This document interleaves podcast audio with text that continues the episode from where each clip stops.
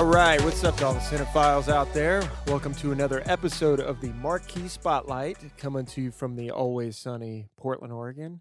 I am your host, Spencer Bailey, and I am here with my co host. She would never travel six days by horse just to squelch on a bet, Chelsea Burnett. Wow, that sounds so epic. Thank you. Hey, Spencer. Hello. It has been a while. Uh, we are so excited to be recording again. Life gets in the way sometimes. Chelsea, your sister just got married, and you were bogged down with that, as as people often are when a sibling is getting married. Yes, I don't know why I took on. It wasn't. I'm like Chelsea. You're not the one getting married. Why are you grinding your teeth at night? Why are you so stressed? I was like, I just want this all to be so perfect for her, and I. In the end, it it, it did. It, she was gorgeous. Her husband looked fabulous. That they had a great wedding. So happy for them.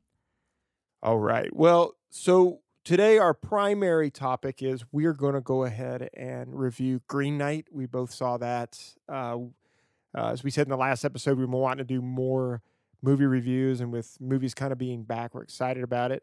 Um, but in lieu of a news story today, uh, we're going to do something different. I want to talk briefly about a topic that I've been really wanting to talk about on the show. I wanted to do a whole episode. I wanted it to be the spotlight topic of an episode, but we just could not figure out how to make this topic a whole episode. So we're going to do a split episode here where we're just going to have this topic and then we're going to review Green Knight. So the topic I'm talking about is I want to talk about the current state of movies and cinema. I think we're in kind of a a weird transitional place right now where theaters are opening back up and we're getting you know we get to go we're being able to go back to theaters there's new movies coming out movies we've been waiting for no time to die is coming out soon dune's coming out soon um licorice pizza the new pta movies coming out soon but it, streaming is more prevalent as ever been and we're getting you know movies coming out in theaters and on streaming and i think that this was inevitable, but it's certainly got a kick in the ass because of COVID. Absolutely. Yeah. And I think that the last um, Oscar run, the last Oscar campaign is a prime example of the type of content that uh, American audiences were being given in the time of of COVID, and um, which there were some really exciting new voices being represented because of that. Right, and I want to talk about it because I'm very torn. Like I I love the theater experience and I've been able to go to the theater a couple times this year. I saw, of course, last as I said, I saw Pig in theater, uh, uh, more of an intimate setting, a living room theater with the nice big chairs, and you know they serve you food and drinks. Um, it was nice to be back in the theater. But prior to that, I think I mentioned at the famous Hollywood Theater here in Portland, they were showing Tenet in 70 millimeter. So although I'd seen Tenet a couple times at home, me and James, who's been on the show, we went to see it and at Hollywood. And I forgot was, that you guys did that this summer. Yeah. Yeah. And it was great. It was like seeing the movie for the first time. Um, with it being such a convoluted movie, I was glad I had seen it. So, but seeing it in theaters, being able to hyper focus on it, I think I got the movie a little bit more. But just seeing a movie like that in theaters again, even having seen it at home, I I don't think I was even prepared for how enjoyable. Uh, it, I mean, it was very apparent. I was like, "This is this is great. I miss this so much." I I have only been able to make it to the theater once um, since uh, everything shut down last year. And uh, the movie I saw this summer in theaters was Zola, which was the movie, little indie movie made about the Twitter feed from a few years ago of this woman, a, uh, a stripper who was brought to Florida, and she recounts the whole story through Twitter. And it was it was a really it, it was such a fun experience to be able to go back to the theater just to kind of get wrapped up in a movie like that, which I probably would have sought out on my own if it was on streaming. Um, but I may not have like given it my full attention because I do find that I get very distracted watching things at home if I have my phone nearby or something. So I appreciated getting to take in this really unique uh, visionary like film and um, just be totally t- taken with the whole theater experience. I also thought I was going to feel it was going to feel so much more like strange to be back in a theater having not been in one in over a year but it felt just i don't know like riding a bike i guess. It's not that hard i guess to sit in a theater but i thought i would have been like looking around and been all paranoid but it was super enjoyable uh, it felt just like old times.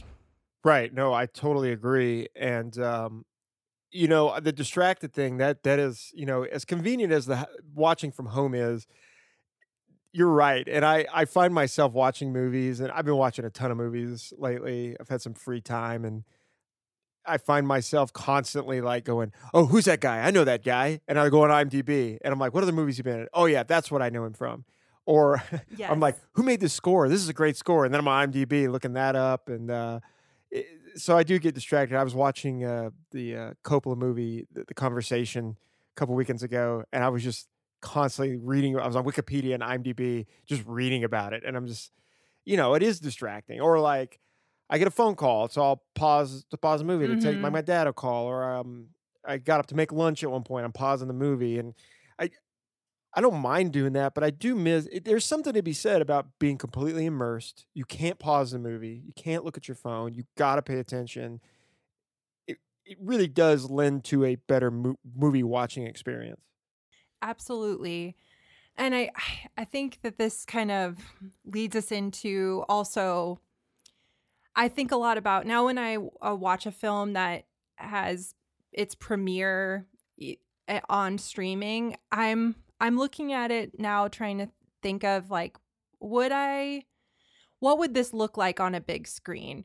How would this play and am I getting that same kind of uh cinema experience from home when I'm looking at this. And I think that there's been I, I, was doing a little bit of research into kind of trying to better understand a certain look that I was noticing, specifically in like Netflix original films, and I wanted to better understand like what their like specifications are for the the the media that they're making for for Netflix. And one of the, the biggest things that came up time and again is that they um they require that all of the Netflix originals be made in a 4K format. So they uh they're using that 4K sensor in their cameras. They also have a very specific list of cameras that they um require that you use to to make the film. And I, I'm I'm not saying that every every film looks the same that comes out on Netflix but they're there is like a, a sheen or something to it like a or a flatness that i'm i'm noticing it's like i and i've i've really really struggled trying to put my finger on it but and i'm not trying to hate on streaming services because I, I think there's a lot of good that's coming of this. Like a lot of filmmakers are being given budgets that other studios, traditional studios, wouldn't give them to make products or to make films that they are really passionate about. But um, I think that they're you they can't these the streaming services can't help but you know they have to keep in mind like what's going to look best on someone's TV at home, which is I think pissing off a lot of people and these establishments like of the Academy or at the Cannes Film Festival because they're like you're not making films with the idea of these are going to screen in cinema or in a, in a theater. It's almost like an afterthought. So there's just this. I'm kind of rambling at this point, but I just find there to be an interesting dichotomy there. No, and I mean that's been really apparent. You know, you've got people like Fincher who has built a really great reputation or uh, relationship with Netflix. Mm-hmm. He clearly seems to be fine with that. But there have been people that have been critical. So Spielberg, I mean, we know we talked about it a couple months ago. He he caved, but he was very critical of streaming services, saying these movies deserve an Emmy, not an Oscar. But then he signs a big deal with Netflix. I mean, but like Christopher Nolan has been, you know, he doesn't he doesn't he doesn't like the state of things. He's been very critical of HBO Max, which is arguably the best streaming service right now. Um, and uh, of course, I bring that up because he was with Warner Brothers and Warner Media is behind, yeah, behind HBO Max, right. yeah. Um, and you do have, like you were just talking about, the production standards that have to be on Netflix and things like that. And you have someone like Nolan who he doesn't like doing digital. He likes to use film. You know, Mhm. doesn't like to use a lot of CGI. Wants practical effects. And if you're putting criteria on your filming to look good in TV, you know, a particular director like Nolan may not may not want to do that. And I'm torn because I appreciate him wanting to make films the way he thinks they should be and make them for the theater, but I just think this is inevitable. You're going to have to make some concessions. And I think Fincher, as you mentioned, and Steven Soderbergh are two directors who are, um, I think, really embracing uh, the new landscape. They've always been on the cutting edge. Um, there is a really cool. I wish I had made note of, note of what it's called. I think it's called Side by Side. It's a documentary. Keanu Reeves narrates it and hosts it, and it's it goes into um, uh, top filmmakers and those that choose to strictly work in film and those that have embraced digital. So Christopher Nolan is representing the film side. And I remember Fincher talks about why he has embraced digital. And um, I think that it's no surprise that some of the best work that I'm seeing being made for um, streaming platforms is coming from a director like Steven Soderbergh, who's really who's always i think delighted in trying new um, new filmmaking styles and uh, experimenting that way. And uh, one of my favorite films i watched recently that was made for hbo max for streaming was let them all talk which is the meryl streep uh, film that steven soderbergh directed. And i felt watching that I, I it gave me a same feeling like a warm and fuzzy feeling that i get going to see any movie in this in the theater Yeah, it, you know, I love Soderbergh, and you're right. He has always been someone who, you know, whatever he just wants to work. and he and he finishes a movie and he's on to the next, and he just he'll make any any kind of movie. mm-hmm. But he's a perfect example because you know I said it a, a little while ago, but no sudden move just drops on HBO. Uh, Soderbergh movie with huge movie stars, awesome story, super well made, and I have to ask myself, I love Soderbergh. I really, really enjoyed No Sudden Move. Would I have gone to see it in theaters? I don't. I don't know if I had a free night, maybe. But I'm kind of glad that it was just like, oh, here you go. Here's a new Steven Soderbergh movie with Benicio del Toro and Don Cheadle. Here you are. Enjoy. Just in my living room. Yeah, I, I, I do like. Uh, you know, I don't know. I, I'm very torn because I do like that accessibility but I also miss the theater experience. And now we're in this place where I'm concerned because these studios seem to be prioritizing certain kinds of movies for the theater. Mm-hmm. And it's all superhero movies and Fast and Furious movies and, And I think that actually really disheartened. Excuse me for No, no, interrupting go you, ahead, yeah. because I think that Steven Soderbergh actually he took a hiatus from filmmaking for a while because he felt that no one, the major studios were not interested in funding low to mid budget films that he was interesting in and stories he was interested in telling. And and I do think we've seen a lot of that go by the wayside, whether it be like romantic comedies or um, just just smaller stories, not something that's not on the grand scale of uh, yeah, like a Marvel, a DC uh, action film, something like that. right.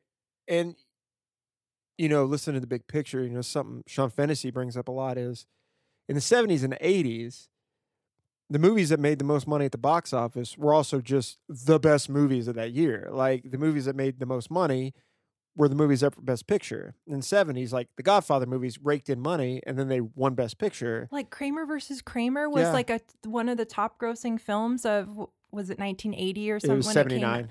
yeah. And that's that I could never see a movie like that making that much money today. no way in hell. Yeah. Absolutely In, not. in a, uh, yeah, with just a theater theatrical release. Case in point, Marriage Story came on Netflix and they did they put it in theaters so it could be qualify for Oscar nominations. But yeah, in the eighties, yeah, I mean, Rain Man made a ton of mo- money. Like Yeah. you know, Yes. so I'm not saying that these big budget movies can't have substance. I'm super stoked to see Dune. I Mhm. think Dune is just going to be a quality movie, and Denis Villeneuve is really imploring people to go see it in theaters, and I'm going to try. I I know this is a theater movie. I want to see it in theaters, but if I can't get to the theater, it is on HBO Max. And you know, and listen, technology's come a long way. So we're in this interesting place where, so like Pig, I saw it in theaters, you saw it at home.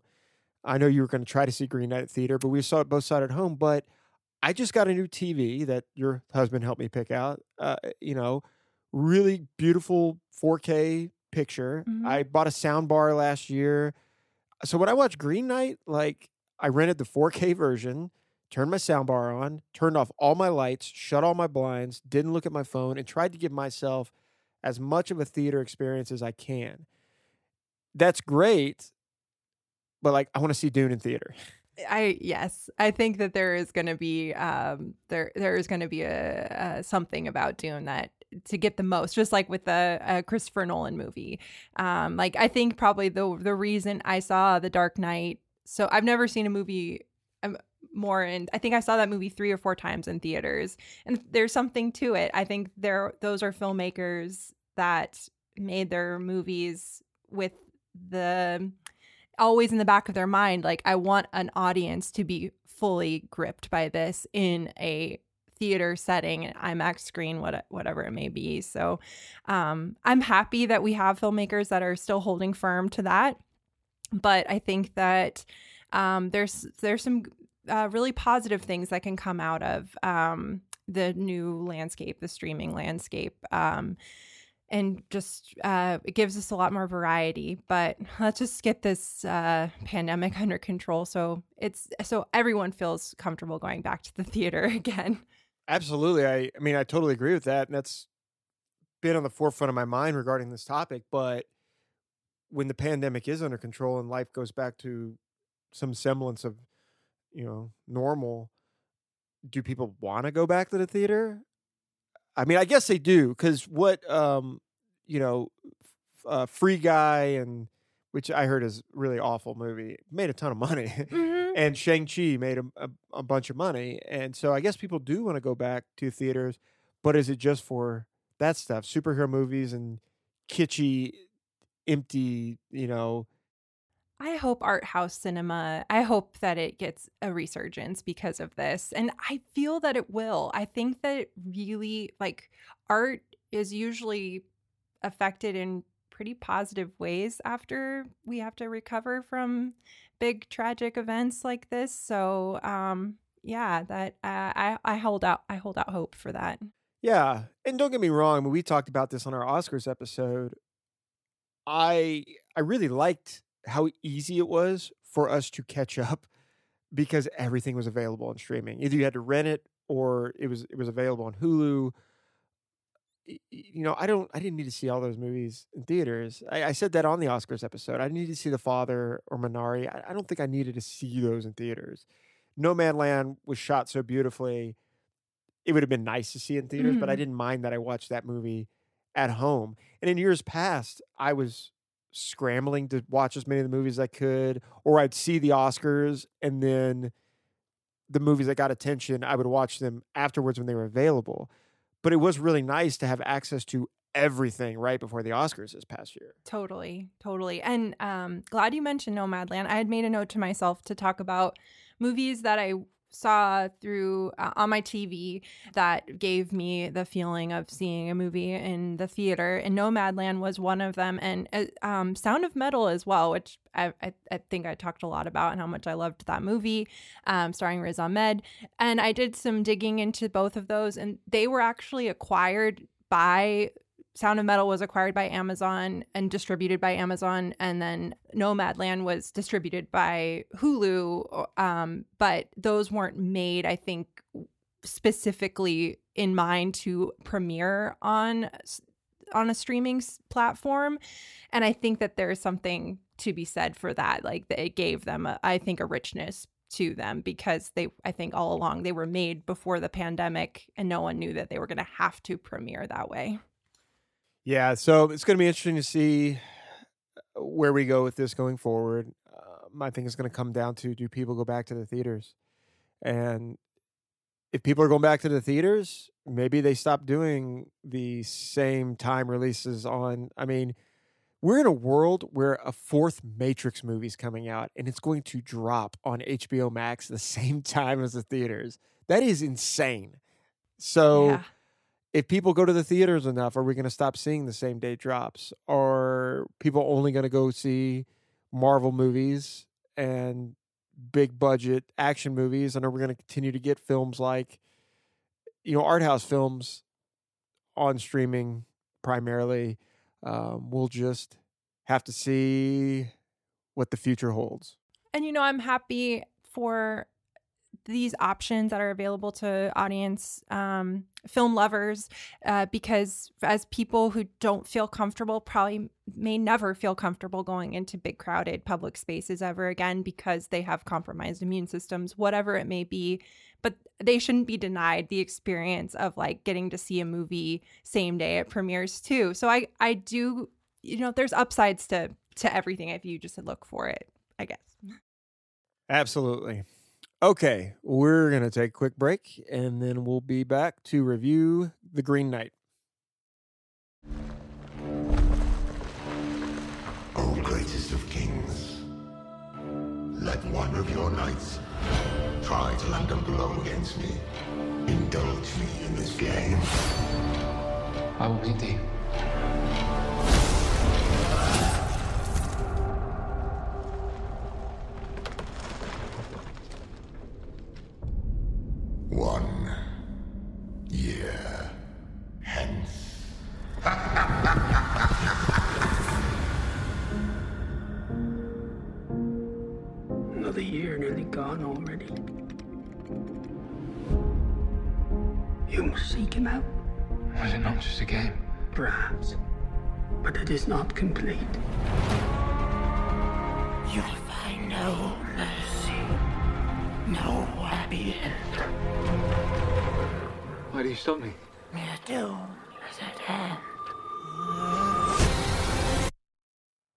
Is why a knight does what he does. Are you ready? All right. So here we go. We're going to talk about The Green Knight. Uh, I was able to see this recently. As I said, I, I, I, I wanted to see in theaters, but I had a free evening and I just rented it and tried to make my uh, living room as much of a theater as possible. But even from the first trailer, I was this is one of the movies this year I was really excited to see. The trailer is so intriguing. Um, I had a good time watching it, and just right off the bat, I want to say what an absolute pleasure this movie was to look at. This has got to be one of the two or three most beautiful films I've ever seen. I that's I took the words out of my mouth. I agree. And it was I I think you may have mentioned in the just the past segment that when you watch this at home, you made sure to keep your phone away from you, didn't check it. I did the same thing. I don't think I made a conscious conscious effort to do that. It just like I didn't want to take my eyes off the screen. I had no reason to want to look away. Like I was like any questions I have and you had already warned me like don't go into this having like save reading more about the poem or the story it's based on until after you see it and i'm glad you gave me that advice because it I, I think going in with this added element of like mystery and not knowing a, a lot about this story um it just made it was that much more gripping No, agreed, and, and agreed about the the phone part. I I just I didn't I didn't want to look away. I didn't want to look away from from this movie. It was absolutely gorgeous. Um, so just a heads up, I don't think we can really talk about this film without being spoilery, and we're gonna kind of try and not tell you the whole movie, but this is based off of an Arthur Arthurian story that's like hundreds and hundreds of years old. Uh, and in fact, my my father, who he used to be a a history professor, he's when I asked him about the movie, he said, "Oh, I'm very familiar with the story. I used to teach it every year in my uh, world history class, so it's very well known." You know, so we'll give you a heads up if we're going to spoil anything huge, but I don't think we can. I don't think it can be avoided. hmm uh, yes yeah So this comes from A24 who has just been killing it ever since Moonlight came out. It just I mean they've they've put out some movies that were not uh critiqued well, but overall they've they've really made a name for themselves. great track record yeah, great track record. The probably the most I don't want to say successful certainly, but I truly putting out in terms of an independent production company going toe to toe with the big big boys, they're killing it, man. and they made uh they managed to produce uh with David Lowery the director with his vision um a f- fantasy film that I think in terms of the visuals is as striking as something that Peter Jackson could have made with twice the budget or something it's uh it was done in a very artistic crafty way the the um the tricks that David Lowery employed to use the budget to the best of his abilities Yeah, use of color, um, use of lighting, and sound and sound, yeah. and the score. I really like the score. It was creepy and unique in certain parts, but really pretty. I mean, it just it's, the score always did exactly what you needed it to in each scene. Yes. Yeah.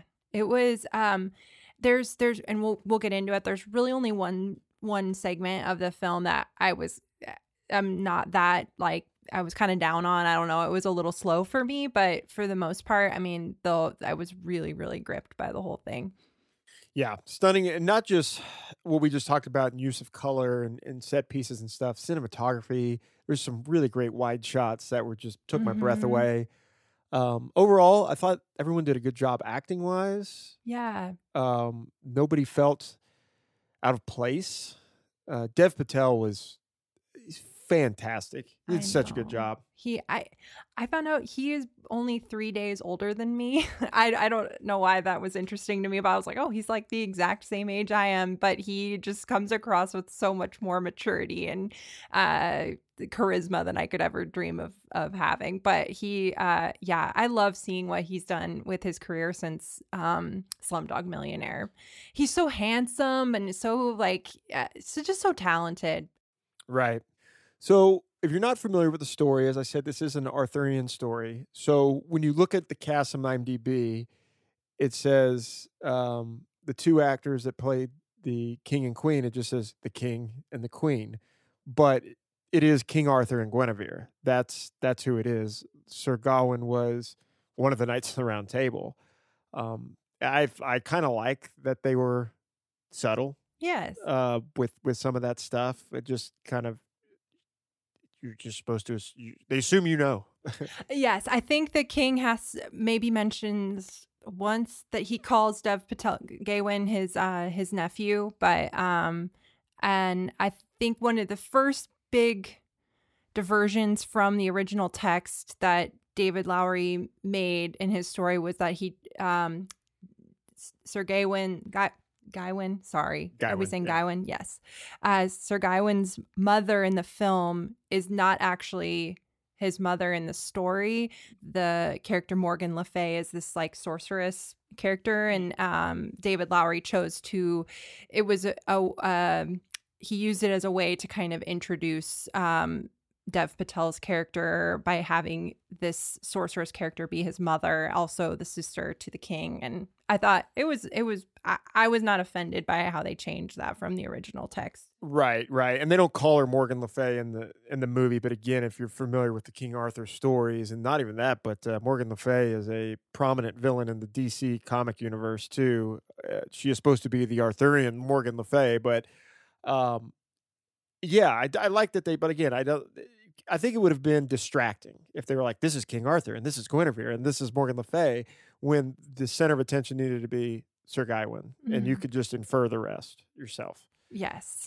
Um, so the story starts off with it's Christmas Day, and they're they're all going to celebrate in the castle. While they're cele- while they're celebrating, you see Morgan Le Fay and some other women doing some kind of witch ceremony. Um, I don't think that in the actual story that that's what caused the Green Knight to show up, but it it certainly appeared that they They summoned him. they summoned Yeah. the Green Knight to show up. So the Green Knight comes in. You can see this in the trailer. Uh, credible makeup setup. It looks it looks awesome.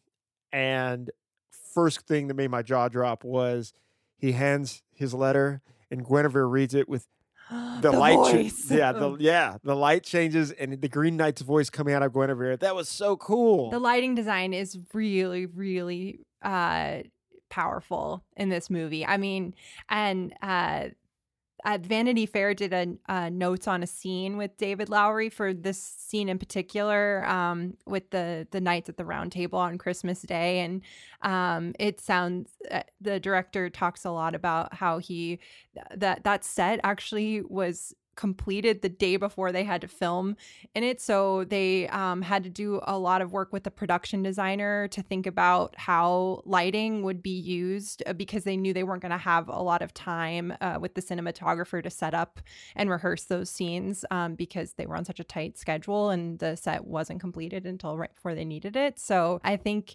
uh, there is just this beautiful level of artistry throughout the movie. And um, I think that David Lowery seems like a very he just seems like a really gentle spirit, someone who I think pays a lot of respect to his crew and his um, cast, and uh, I really like the way you can tell that he he surrounds himself with like-minded people to create this this beautiful world.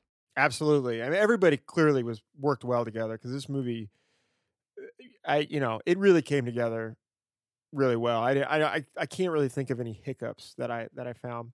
So the Green Knight shows up and issues this challenge to any knight to land one blow on him. However, in a year's time, on Christmas Day, that whoever challenges him has to come to his home and he will reciprocate the blow uh, identically, whatever it is. And he even says it could be a cut on the chin, you know, uh, uh, so anything small. So I think right away we have a lesson in pride and hubris because Gaiwain takes the challenge. He could have done anything. He could have cut his arm, and instead he goes all out and cuts the Green Knight's head off. And I think they built this up well early on with how he spoke with his uncle, with King Arthur. And um, doesn't King Arthur ask him to tell him a story of his life? He's like, entertain me with the story of your life. And Gaiwain has doesn't have a story. He's feeling, I think, pretty low at that time after he he realizes he he's surrounded by all these incredible people the knights of the round table and he doesn't i think he's feeling like he doesn't deserve to be there in their presence which i think explains why he beheads the the green knight in the Sure. way he does because he's like well i need to do something major Actually, yeah, no, and I love that because that's what these chivalric stories were about. Were that, eh, you know, having your own legend, making making something of your name that people remember, you know, things like that. And I think in the original story there was a sense of fear of the Green Knight being there, and that was that's what led more to the beheading. But of course, both in the story and the movie, what happens is the Green Knight gets up, picks his head up, says, I'll see you in a year, and rides off on his horse. And so Sir Gawain spends the next year scared to death and just completely spiral spiraling. I can't talk. Spiraling out of control. You know what I'm you trying to downward it. You spiral. got it. All right. And um, as it gets closer to Christmas, he's, you know, he's really losing it. And I maybe this is maybe a good time to shout out Alicia Vikander, who is playing. It seems she's like a sex worker who he is has a romantic relationship with, and um, before he takes off a year later on his quest, she's asking him, "Could I ever be your lady?" Um, would and I, I, I what do you make of their relationship? Uh, I- I inferred it the same way. I mean, I think that if you know, she was she was she certainly you know, he's a knight and she's a peasant and it certainly appeared that she was some some like a sex worker as you were saying. It seems like they when you first see them, they're in a brothel. I think Right. uh, when Um, the movie opens.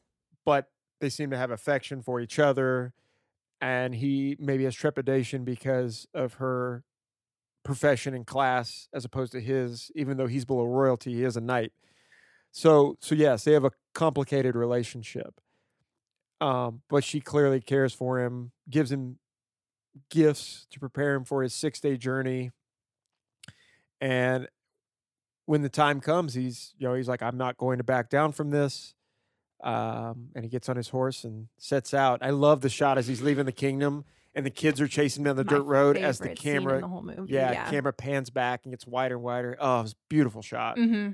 Uh, that was maybe the time when I said, I wish I had seen this on a bigger screen. But my our new TV at home is quite beautiful, and I was happy to, that we did have a new TV to see this at home. I don't think our old TV, our ten plus year old TV, would have handled that, but uh, it was yeah, oh, so striking. I loved it.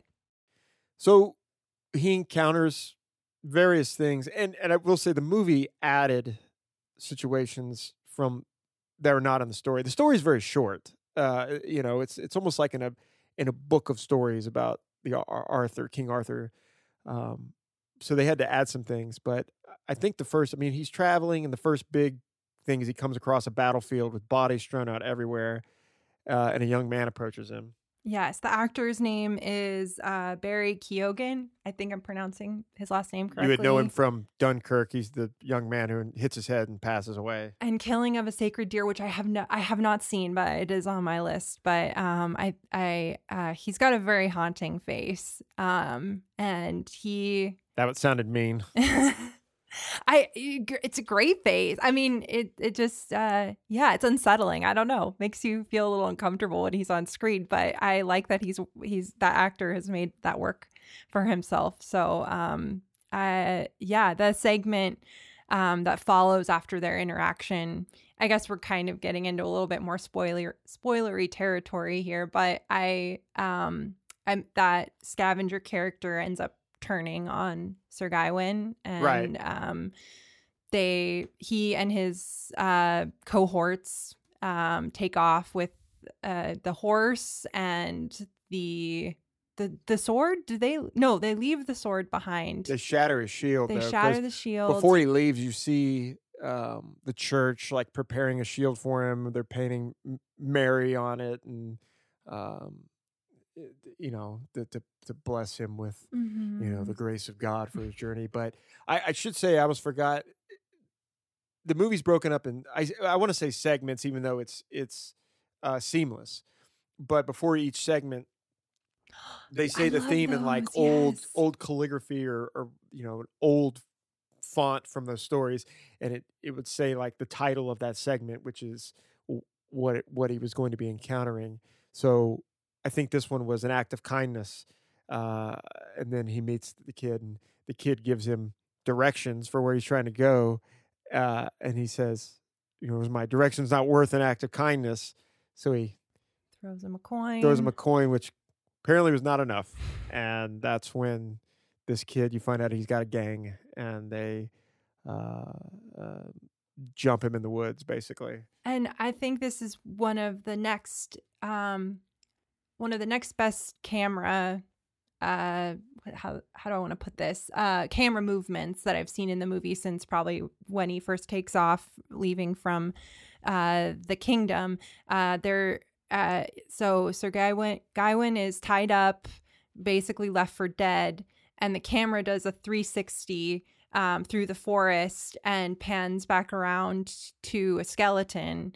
Um, and I believe it then continues again for another 360 and um and then we're back to there's there is Dev Patel flesh and blood back laying on the on the ground. But I I thought it was like this um very uh surreal moment that um I I again was just Right. very very beautiful. Um I think it was supposed meant to sh- show I I think you could take at that point did he really die there? Um did uh and then what would have been left of a legacy of that? Like uh like I guess it's again just putting into question how important a legacy is. I kind of took that part as um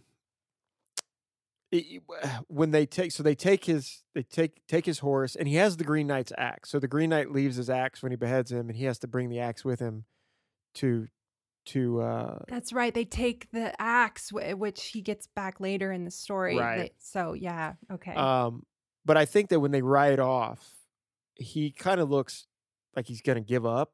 And that's when the camera pans around 360 and you see the foliage change. So I think this is him thinking about if I just stay here, I'm going to die like this. And then when it comes back around and it's, you know, him in, in, in real time, I- think that was kind of him going, okay, you got to go. And they left his sword on the ground. He was able to cut his, his ropes with that and move on with the story. Yes. And this is the the first time I think in the movie it, it happens again where he envisions a life, an alternate life. And uh so um I I really like the play with that uh uh how we see our lives and the different directions they can go in and what power we have to change that uh direction. Yes. our- Yes.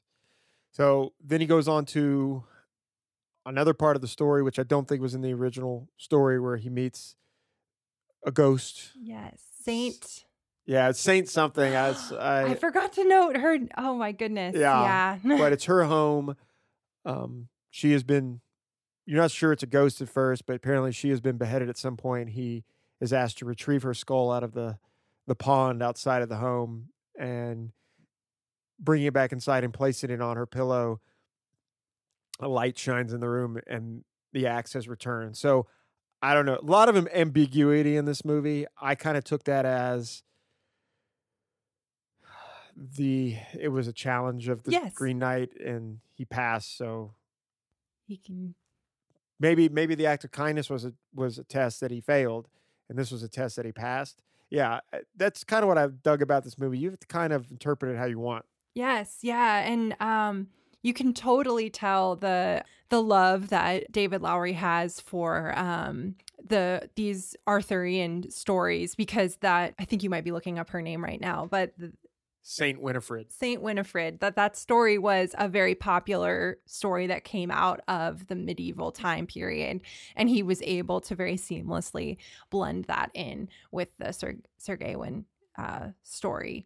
I guess another thing I wanted to note uh, there's a part along his journey where he comes across uh, a skeleton in one of those like hanging cages or prisons and it totally reminded me of Willow and when we were introduced to Val Kilmer and I found out that David Lowery is a huge fan of Willow and of Excalibur so I think there's a lot of influence uh, uh, of those films that he he wove into into the Green Knight Very nice. I didn't think about that, but that's a good catch. Yeah. I like that. Um, well, now he's on his journey. He's on foot and comes across a fox.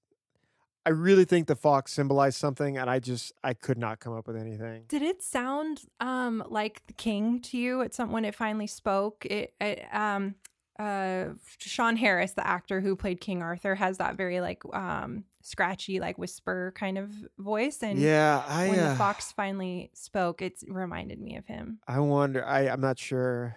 You know, I I, I don't know. I maybe it was another test when he talks to him, but the fox is with him for a while. Mhm. and they encounter. I thought you might bring it up, but the giants. So he's walking the fox, and all of a sudden these giants appear. That was Micah's favorite part of the movie. He said he loved the giants. part. right, and I didn't get it. Like that's the one part of the movie where I'm like, I don't understand why this is here. And I tried to to Google afterwards and couldn't really come up with an answer. And even somebody on Reddit was saying that they um, saw Green Knight and the makers of the movie did a Q and A afterwards, and somebody brought up the Giants, and he's the person who made the comment said uh, their answer wasn't really an answer. Mhm. So I don't know. Maybe they just did it to to show off the capabilities of what they could do in the movie. He does eat those mushrooms prior to that. Maybe he was hallucinating. I don't know. I couldn't. I didn't get anything out of the giant scene. I don't know. I, I, what I got the most out of it, I guess I could say, is just more that I was like uh enraptured with it. I was very like uh sucked into uh the this the scenery and and the the vision of the of the giants was really impressive. And so I the the it gave off a great mood that really spoke to me, but I don't know the what it was supposed to be representing either. So yeah, he's so he's he's he's not giving up. That's the thing. This is a six day journey. He's not giving up, and we come to a part in the movie where this is like the biggest part of the the act, the original story. Is he comes ac- across a um, not a castle but a mansion, a very large home, and it's owned by just simply the Lord The Lord. played by Joel Edgerton. I love that guy. I, Mhm. I think he's such a good actor, and I was glad to see him. I hadn't seen him in anything in a while. I was glad to see him in this. He's he's really good in this too. But interestingly enough, his wife is also played by Alicia Vikander. it's not the same character though. So Mhm. she's playing a whole nother character, and I don't think that that was part. Like I think if you read the story, Sir Gawain's not like, oh, this woman reminds me of the lady from back home. So I, I think in the original story there was so in this house there's a a blindfolded old woman. And if I remember correctly in the story, that old woman turns out to be Morgan Le Fay, and this is all a trick. Everything in this home is a, is, is yeah. a trick. So maybe that would, but they don't they don't hint at that at all in the movie. So this was clearly another test for him, though. Yes, and I think to cast Alicia Vikander in the the lady role, um, who is tempting Guywen. I'm also really sorry. I keep calling him Gaywin and then Guywen, so I'm going to try and get this under control. Um, All those King Arthur fans are going to come get you. I know. Um, and so uh, having her play this kind of temptress, uh, it was, I, I think, smart to uh, just show that extra uh, level to this game that he was, this test that he was being given, because he already had this familiarity with a woman that looks exactly like her.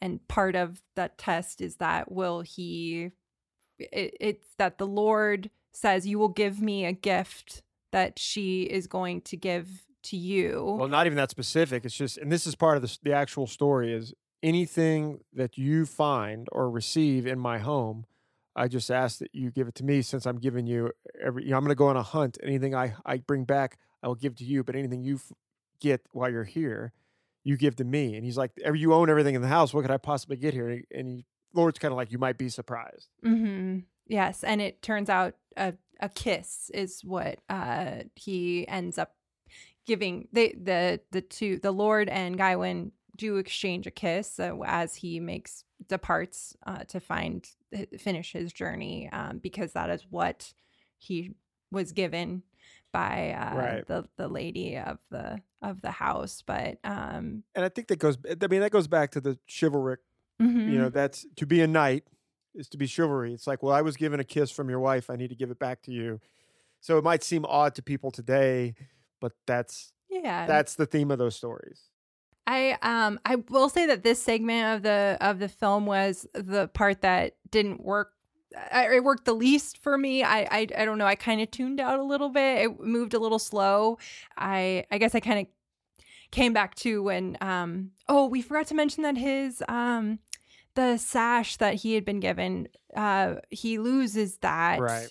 it's taken from him and then when he ends up in this uh this the the lord and lady's um estate uh alicia vikander's character gives him an identical sash and so the sash is um, given to him before his journey to it says no harm will befall him as long as he wears it mhm.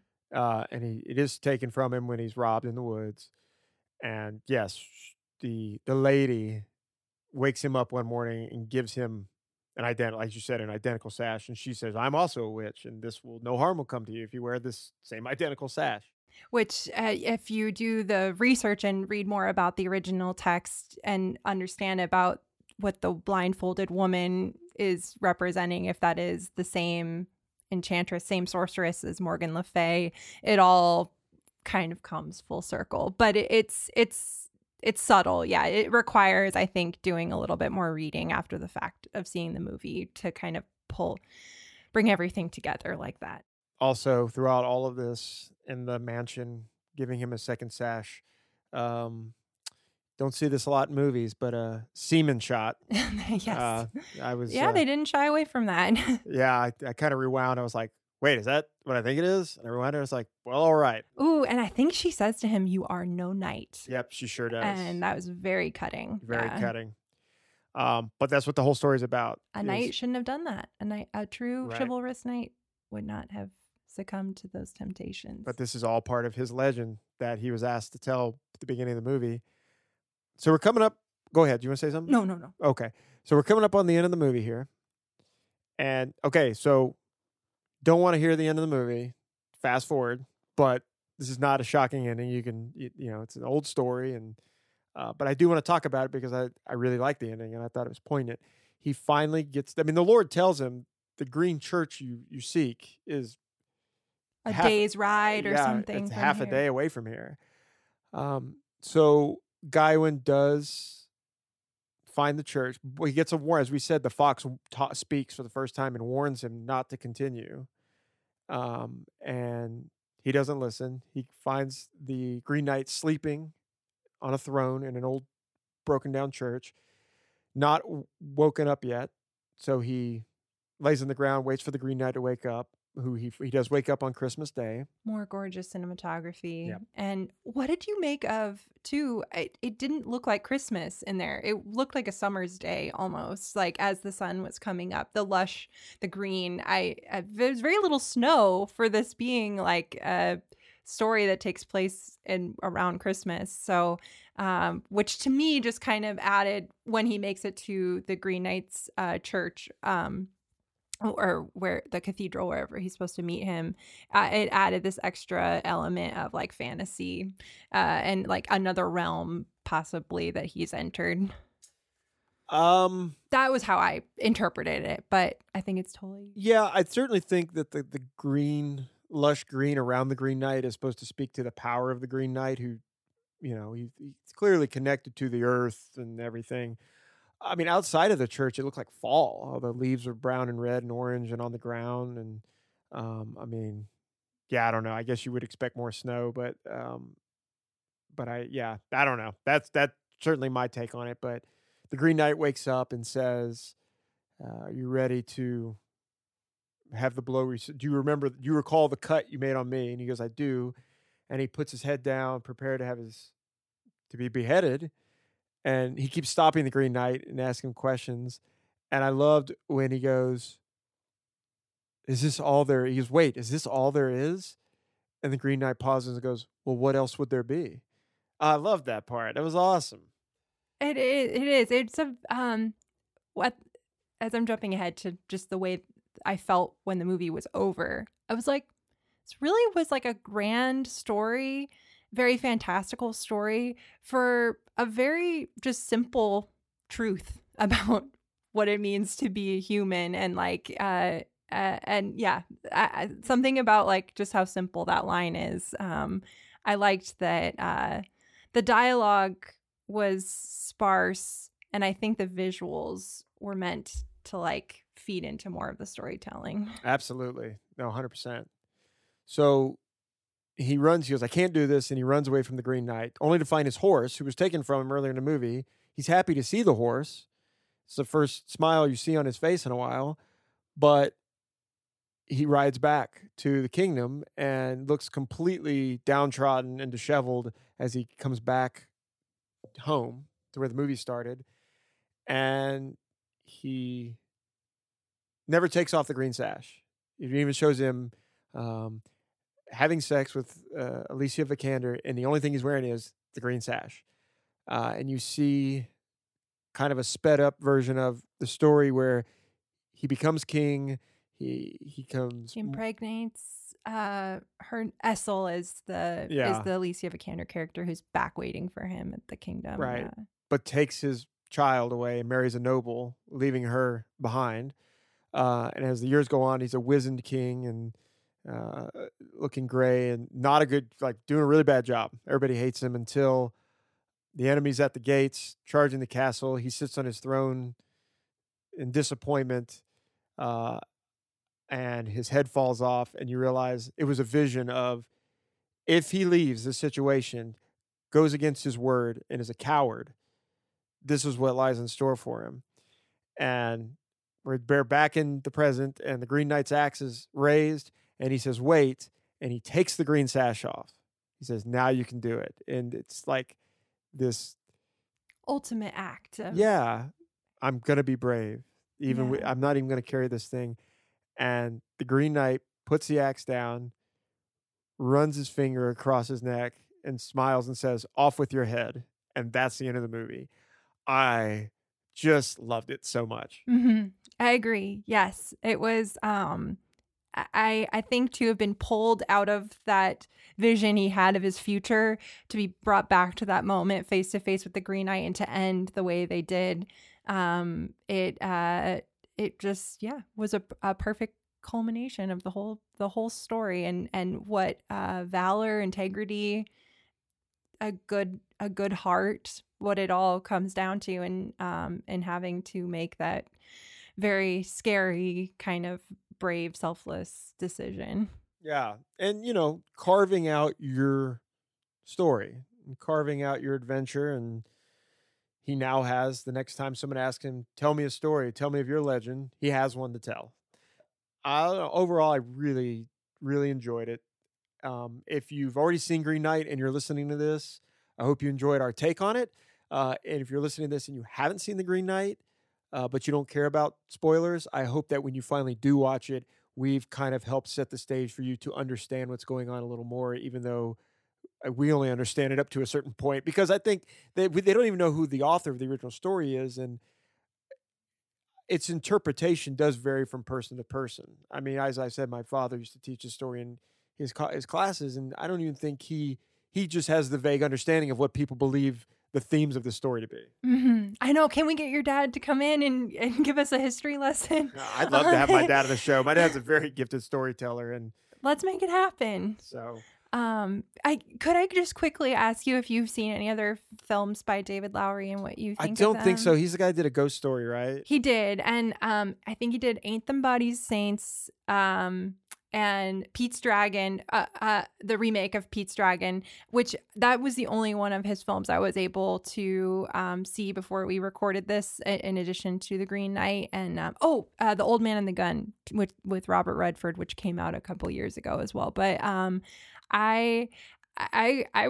I was very moved by Pete's Dragon. I had heard some great things about it for it being like a Disney remake. Critics actually like thought that he he brought something very like uh he he he brought like a real vision to it and it's a very like tender story. I I think that again it kind of goes back to uh I just think this this person David Lowery just seems like a very a very good soul. And and I heard in that Vanity Fair piece he talks about his legacy he wants to leave behind with his movies and uh and he talks about like it's important for him to to show like what it means to be like good good hearted and i think hell yeah that's great to have someone out there that's making movies like that and as beautiful as this one Um, so as we did with Pig, you know, we normally end each show with a recommendation, but The Green Knight is our recommendation. So Chelsea, please, what's your final final thoughts? Yeah, I give it a, a three to absolutely go see. Um, I I would. This is a movie I would love to own. Um,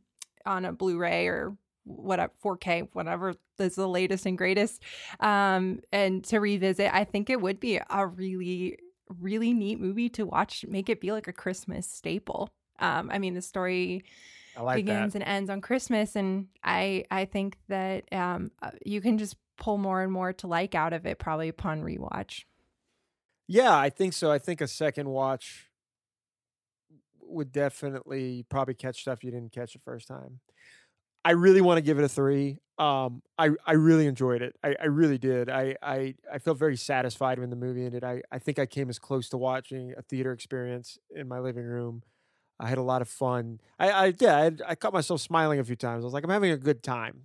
Mm-hmm. I think I'm only going to give it a two because this is just not going to be everyone's cup of tea. I think that fair. everyone can appreciate it's beautiful movie, but I think a lot of people are going to watch it and go.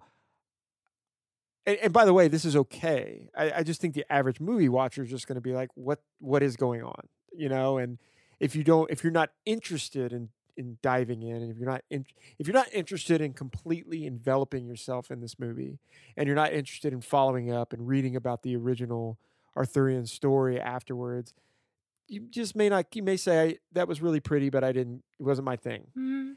Um, so I really, really liked it.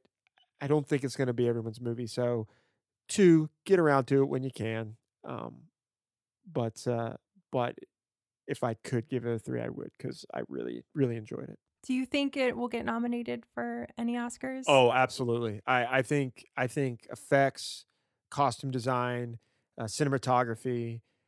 I would hope score, but I don't think score is going to be Mhm. be on there. I, I could see Patel or Vikander maybe getting. I could see her more likely because of supporting, and she played two roles. Mhm. Um, I'd like to see him nominated as a I would like- director because I think this is a real director's like Auteur's vision come to life.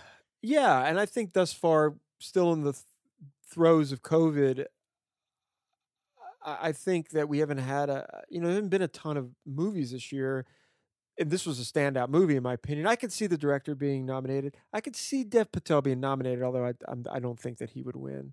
Um, but I yes, I costume, you know, maybe even sound. I mean, yeah, I I could see this being nominated for for several things. I'm keeping my fingers crossed. I hope so. Yeah, this this is a special movie that I hope gets recognized. The Oscars seem to like A24 films. So, um, yeah, I'm, I'm excited to see what it is nominated for. So, well, that's going to end this episode. I think next week we're going to do the first episode of a series we're going to be sprinkling in from time to time called Twinning. And I'm not going to tell you what that is. We're just going to save it. We're really excited. I'm Uh, leave that there for you. yeah, I'm actually kind of shocked we didn't come up with this idea sooner, but uh, we're actually prepared for it. So we're gonna we're gonna record it here pretty soon and get it out to you. Yes, can't wait. Um, so again, like I said last time, we are on Twitter at the Marquee Spot LT. Uh, we also, if you have comments or questions or anything you want us to talk about, we you can reach me at the Marquee Spotlight at gmail.com and Chelsea Instagram. Yeah, the Marquee Spotlight on Instagram.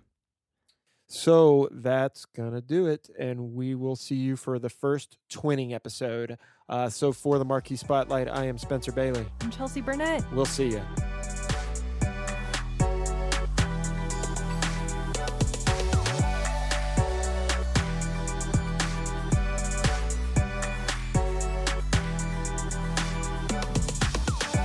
Thank you for listening.